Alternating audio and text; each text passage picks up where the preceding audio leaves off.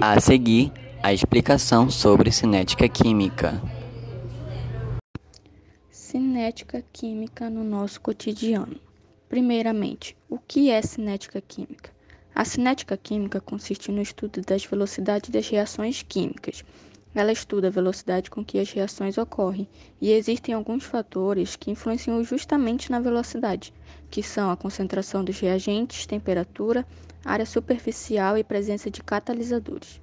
A cinética química ela busca entender os princípios que podem influenciar nas velocidades das reações químicas. Ou seja, há reações químicas que podem ser aceleradas para que aconteçam em tempo útil e outras que são bem mais lentas.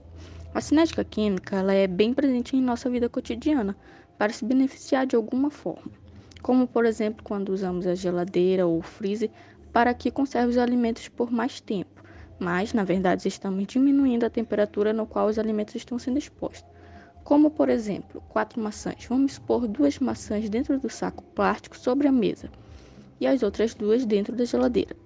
Dois dias depois, a fruta se decompõe, estraga. Por quê?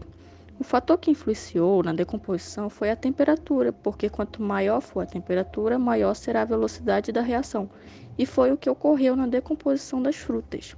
Quando queremos diminuir a velocidade das reações de decomposição dos alimentos, nós diminuímos a temperatura colocando-as na geladeira, preservando por muito mais tempo do que se estivessem a temperatura ambiente.